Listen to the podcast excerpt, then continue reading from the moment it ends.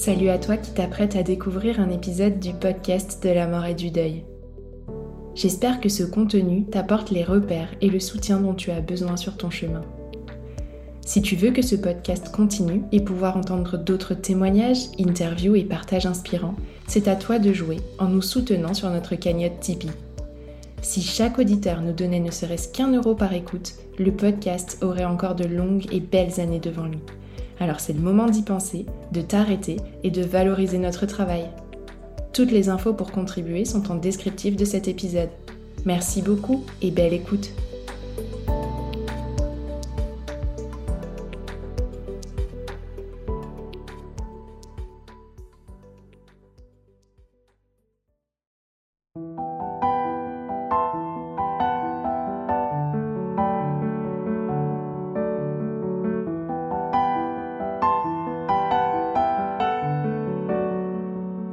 Bonjour à toutes et tous et bienvenue sur le podcast de la mort et du deuil, le podcast destiné à tous les endeuillés pour leur offrir une bulle de réconfort dans l'épreuve.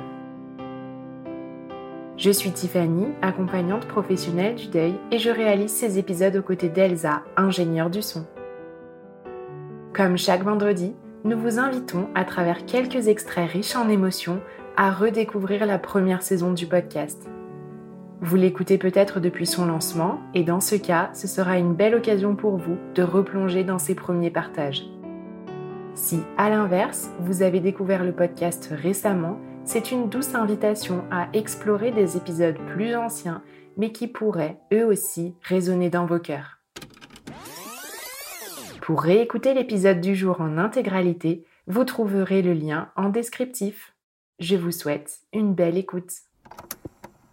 Mon papa, il s'appelait Raymond, il était agent SNCF et il adorait la moto. Épisode 4. Nanou nous raconte comment son parcours d'orpheline l'a mené à la thanatopraxie. À 7 ans, euh, je pense que ma mémoire a mis certaines choses dans des cases, que les cases ont été fermées et il est très très difficile pour moi de pouvoir euh, les ouvrir.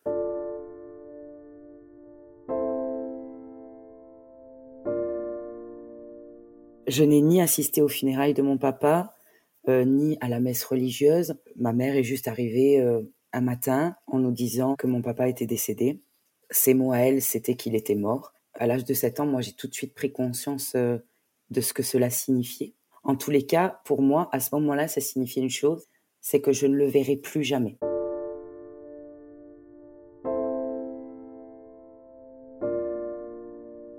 Le plus grand regret que j'aurai jamais, c'est c'est qu'en fait, je n'ai pas vu peut-être son regard le jour où je suis devenue maman.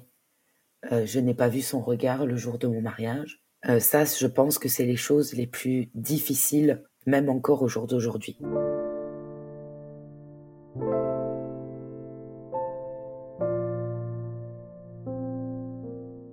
Et puis à l'âge de 10 ans, j'ai un ami à mon papa qui décède, lui aussi brutalement d'un accident. Là, j'ai pour la première fois de ma vie connaissance du métier de thanatopracteur. Parce qu'en fait, grâce à ça, ses filles et son épouse ont pu le voir. Et moi, c'est quelque chose dont on m'a privé. Du coup, je me dis, mais en fait, c'est le plus beau métier du monde. C'est le plus beau métier du monde parce qu'il permet aux enfants, parce que évidemment, à ce moment-là, je pense d'abord aux enfants, il permet aux enfants de revoir leurs parents. Mais c'est un truc de fou. Enfin, pour moi, je me dis, euh, waouh, c'est le métier le plus magique, quoi. Donc c'est ça que je voudrais faire. Il y a aussi une deuxième expérience qui m'a fortement marquée. Il allait se passer quelque chose de très rare, c'est-à-dire une autopsie sur une personne qui avait déjà été inhumée trois ans auparavant et qu'on allait exhumer puisque le procureur demandait des examens complémentaires. Il y avait aussi des élèves officiers de police judiciaire. On était quand même assez nombreux puisqu'il y avait notre classe et eux, dans mes souvenirs, ils étaient au moins une quinzaine. Les portes s'ouvrent donc pour qu'on puisse traverser ce long couloir blanc et arriver à la salle où euh, finalement se passait cette exception. Et au moment où on arrive à la porte, moi et mes acolytes, en fait, on se retourne et il restait plus grand monde puisqu'il faut savoir que euh, les corps exhumés comme ça dégagent une odeur qui peut être même traumatisante pour certaines personnes. Du coup, avant même d'avoir la vue, au niveau du nez, on avait déjà perdu euh, la moitié des personnes, quoi. Donc, euh, finalement, on s'est dit, bah, on est les résistants. On est là, on y reste et on s'accroche, quoi.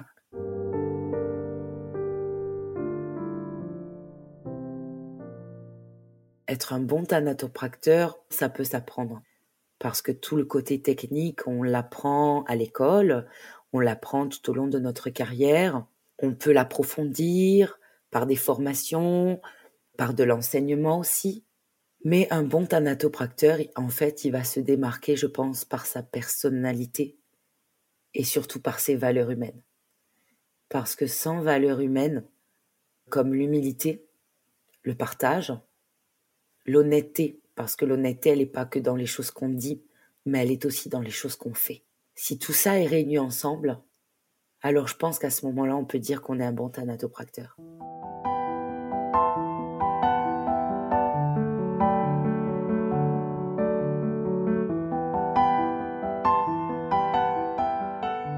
J'espère que ce petit retour en arrière vous a plu autant qu'à nous. Si c'est le cas, pensez bien à le dire en laissant des étoiles sur votre plateforme d'écoute préférée. Et si vous le pouvez, un commentaire est le bienvenu aussi. Vous pouvez également encourager la poursuite du podcast en faisant un don sur mon site internet www.les-envolés.com dans l'onglet podcast. Nous vous donnons rendez-vous la semaine prochaine pour un nouvel épisode.